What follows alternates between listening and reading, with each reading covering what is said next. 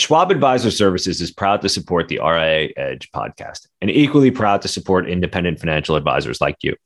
In a challenging year, how did 68% of firms surveyed in Schwab's RIA benchmarking study meet or exceed their new client goals? By following key success factors such as leveraging new technology, adapting strategies to win new business and stay connected with their clients, while also attracting and developing the right talent. The Schwab RIA benchmarking study is just one of many ways they provide you with the insights and resources needed to succeed and grow. Get the full picture at advisorservices.schwab.com. Hello and welcome to the RIA Edge podcast. This is Mark Bruno, Managing Director of the Wealth Management Group at Informa Connect. And we are very excited to have a very special guest, someone I haven't talked to in a couple of years, but rising star, I shouldn't say rising anymore, an established player and star in the wealth management industry, Matt Cosgrove, the Director of Wealth Management at Bergan KDV. Matt, how are you? Great, great to be with you, Mark. It's uh, it's fun to reconnect. It has been a couple years, certainly since we've had a chance to connect in person. But uh, big fan of the show and excited to be with you here today. Now we're thrilled to have you, and you know one of the many reasons that we're looking forward to this conversation here today. You know, we've talked about as everyone knows, growth, you know, for the last year or so, we actually launched RIA Edge almost exactly a year ago today. So thank you for being on our an- anniversary issue uh, episode here. Appreciate it, Matt. You know, we've talked about M&A, we've talked about organic growth, and we've been able to tell the stories of dozens of RIA firms over the last year. Um, and as I've said quite a bit on this show, if you've met one RIA, you have met one RIA. Um, we have not, however, done a deep dive with a firm that is as unique as Bergan KDV and a firm that has really, you know, obviously a large presence in the tax and the CPA space. So I'm really looking forward to learning more about how you've grown given your unique position in the marketplace. Before we get into your growth story and some of the things that are you know, making up a big part of your growth strategy, for those listeners here that are not familiar with Bergan KDV, know, Matt, maybe you could just start by giving a, a, brief history and also talking about your role and the wealth management business within Bergan KDV, please. Yeah, yeah, happy to, Mark. So Bergan KDV actually traces its roots back to, to the 1940s. It's operated under a number of different names over the years, um, but really started as a small town uh, tax audit and accounting firm up in St. Cloud, Minnesota, which is about for those not familiar, about 75 miles northwest of the Twin Cities area. And it wasn't until probably the 1980s did the firm really start to sort of professionalize and grow. Um, actually, our current CEO, Dave Hinnenkamp, was the firm's first intern, I want to say maybe back in 1984. And fast forward today, I promise I won't go year by year, but fast forward to roughly the 2000s. Um, Dave at the time actually had spent the first 20 years of his career as a as an accountant uh, CPA by training and got kind of sick and tired of every December 31st, exaggerating for a little bit of effect. The entire year's worth of tax planning blown up when the clients, the advisor, the broker made a trade that sort of blew up the tax plan. And again, not, not maliciously intended, but just the left and the right hand didn't necessarily know what the other was doing. And so he, at that point, gave up actually all of his tax clients and launched our wealth management practice again back in about 2000 um, fast forward to today, uh, Bergan is a Midwest based professional services firm. We do everything from tax audit, uh, payroll, 401k consulting, business transition, and then obviously wealth management. Uh, our wealth group is about 2 billion in assets. Obviously that, that changes by the day given the environment that we're in currently. And then I guess lastly, Mark, my role as the director of wealth management group is really to drive the strategy in alignment with our broader one, one firm strategy and, and, help drive growth uh, as an organization. So excited to be be here with you today and happy to share. Well, thank you for the background. I appreciate it, and congrats on getting to the the two billion mark. Um, and I completely understand why you just stick with the flat number, right? Um, and don't look at it on a daily basis, like you probably advise a lot of your clients not to right now. Um, but some tremendous growth that you've experienced, and really looking forward to digging into the story and some of the levers that you pulled to get there. Uh, uh, maybe we break this into two parts uh, where we talk about m&a and then separately we talk about organic growth because i know you know, M&A has been a big part of the broader, you know, growth story for Bergan KDV. Um, and I'm very interested to learn what role it's played in the growth of wealth management business, but more specifically, what role it could play moving forward. You know, we've had a lot of discussions over the last few months about the M&A industry and activity levels, given what's been going on in the market. So I'm curious, maybe Matt, you could start off by telling us what role has M&A played over the last couple of years in some of your growth? And based on where we are now, what opportunities might be ahead for Bergan KDV? Yeah, yeah. So we um, M and A has been a pretty integral part to our firm's overall growth strategy for as long as I've been with the organization, which now is going on eight years.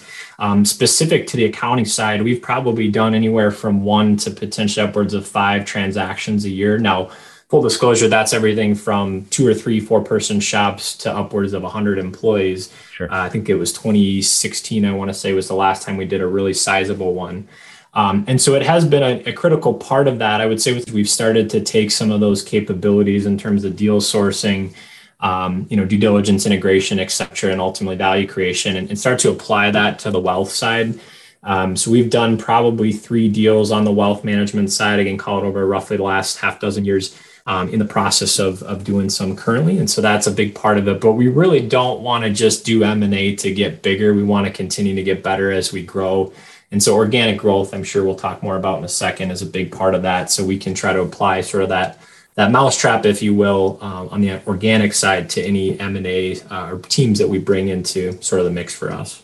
Yeah, and as a, a buyer, um, I'm I'm curious, you know, where you see yourself fitting into the broader wealth management ecosystem. I mean, we've had a lot of the larger, you know, professional buyers, for example, on RIA Edge but you know, it would seem like you offer something different. Um, so curious, where do you see yourself fitting into the broader M&A discussion and what problems does the wealth management business at Bergan KDV solve for a potential seller? Yeah, so we um, we're realistic about where we sort of spit on the or, or sit, excuse me, on the buyer spectrum.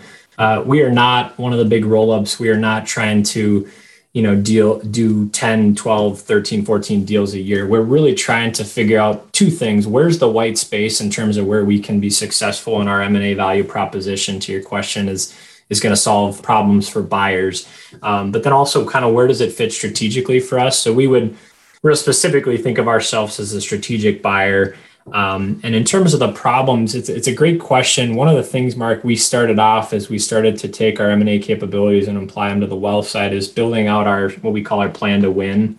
Um, so defining really where we want to play and then ultimately how we think we can win. And, and more specifically, to answer the latter part of your question, winning in the terms of how can we help buy or sellers, excuse me, um, in terms of their desires for their business. And, and, specifically for us, you know, Bergan KDV is about a 600 employee organization across the Midwest. And so we've got fairly robust, you know, HR, finance, administration, sales infrastructure built out across the organization. So I think one of the things certainly we're trying to accomplish um, in bringing teams together with us is being able to take some of that work off their plate so they can focus you know more on clients and i think you know given our size we can do that hopefully really well um, and then in addition, I think the organic growth engine we've built is something also that kind of ties into that. You know, being part of a larger CPA firm has allowed us to really leverage those those relationships and partnerships across the firm to help drive organic growth, which again, I'm sure we'll talk more about. Um, and then the third would just be succession. I mean, that's obviously mm-hmm. one that just about any firm out there doing M&A is, is going to be helping try to solve. But we really are looking more for sort of sell and stays. Uh, we want talents as, as many firms do, um, and so that's another part of you know what we're trying to both accomplish on our end, but then also give a firm might be sell more career opportunities for their for their team members.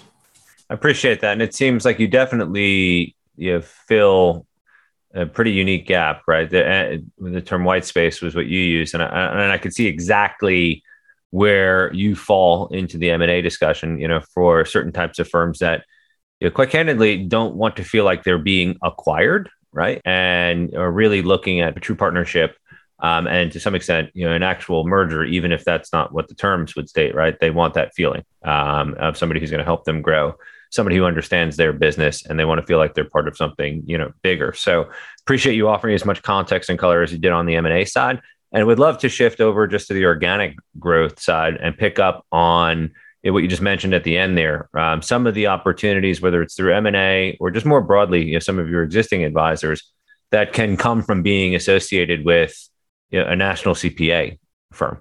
Um, you have people coming in the door, so to speak, right, all the time, and I imagine that that presents you with some pretty incredible opportunities to introduce wealth management, financial planning services. But you know, I'll let you tell that story. Um, and essentially what role that has played in the growth of your overall wealth management business. Yeah, certainly we feel super fortunate as an organization and, and, more specifically on the wealth management side to sort of come to work every day with, you know, I think last count call it two to 250 in turn, 250, excuse me, um, CPAs across our organization. And, and, we like to say we don't just specialize in tax, but we specialize in whether it's manufacturing tax or real mm-hmm. estate. And so I think as most of the audience knows, you know, CPAs tend to be the most trusted contact for the client. And so we feel again really lucky to be able to come to work with those people every day and be able to partner with them to help solve client issues. All right, Matt, and I appreciate you sharing as much detail as you did about the referral program and partnership with Schwab. Uh, one other thing that I think would be interesting for our listeners is we've talked about here proximity, uh, geography doesn't really matter as much anymore as it did just three or four years ago. Um, an advisor has the ability to market to and work with you know, a prospect or a client pretty much anywhere in the country now. Um, so I'm curious, you know, with the way things have changed, the way you know, various different RIA firms are marketing their capabilities and are able to service and support clients at a national scale now. How have you been able to leverage just the national CPA firm, right, that you're part of, and also other outlets like the referral program at a much broader level than ever before? Yeah, I think it, it definitely creates opportunities. Um, it, it certainly does not come without challenges. And what I mean by it is just specifically that, you know, we can work with people sort of effectively anywhere. Um, so I think from the opportunity lens, we have certainly onboarded, as many firms have over the last couple of years, clients across the U.S., um, still predominantly in our region, um, but that where we may not have even met them once in person for the course of the entire onboarding and sort of ongoing process, and clients being more comfortable with that um, has allowed us to take advantage of, of other online digital sort of client acquisition strategies, where it, whether it be something like Smart Asset or Zoe Advisor Network, um, where we don't necessarily have to limit ourselves to our geography. So that's been um, you know been really nice. As you noted, we're not the only firm that can take advantage of that, and so it increases the competition. And you know ultimately, we feel pretty strongly that at the end of the day, um, clients are going to increasingly probably weight the local piece less. That's not to say that it will ever become unimportant, but really they're going to ask the question, who's the best in the world at serving, you know, my particular unique needs? Um, and so I think continuing to hone our value proposition is something and how we differentiate is something we're continuing to work on and just becoming more focused on the clients that we can best serve and then ultimately you know being comfortable saying no to those that maybe don't fit into that knowing that there's other firms out there that you know are going to have a better chance at working with them Sure. And I think it, it's good for you, gives you more options. It's good for clients and investors because it gives them more options too. So we don't expect it will change the game overnight, but we do know that it's changed the way firms like yours are thinking about marketing. I'm glad you brought up you know Smart Asset and Zoe because you know it gives our audience a couple of other tools and potential partners to think about as you're also talking about you know Schwab and you know, obviously being part of a broader you know, CPA enterprise. So thank you for touching on a number of different you know, growth strategies that have been you know, driving success for Bergan KDV. There's one final um, topic that I wanted to touch touch on with you, Matt. Um, when we were emailing before this, you had mentioned EOS, um, and I, I, immediately thought, well, why are we talking about lip balm, um, like egg shaped, you know, chapstick? And then I realized something a little bit more sophisticated here. Um, and I know you were actually just on with Michael Kitces talking about this too. But uh, for those of us who may be new, right, to the topic of EOS, one, what is it? And two, why is it starting to become more important? And um, why are more firms embracing it in the wealth management space? Why uh, I'm I'm glad we could clear up any confusion, Mark, on what it is. I, I certainly chuckled at that. Um, EOS is a uh, is an operating system. It actually stands for, as I think you noted, entrepreneurial uh, operating system, and it's based off the book uh, written by Gino Wickman called Traction. I don't apologize, I don't know the year it was written. I want to say it was like the late 2000s um, or 2010s, roughly. Um, but in any event, it's something that we have been using for about 10 years. And to your question, um, kind of why is it becoming more popular? I think it has a lot to do with just the professionalization of the broader wealth management industry.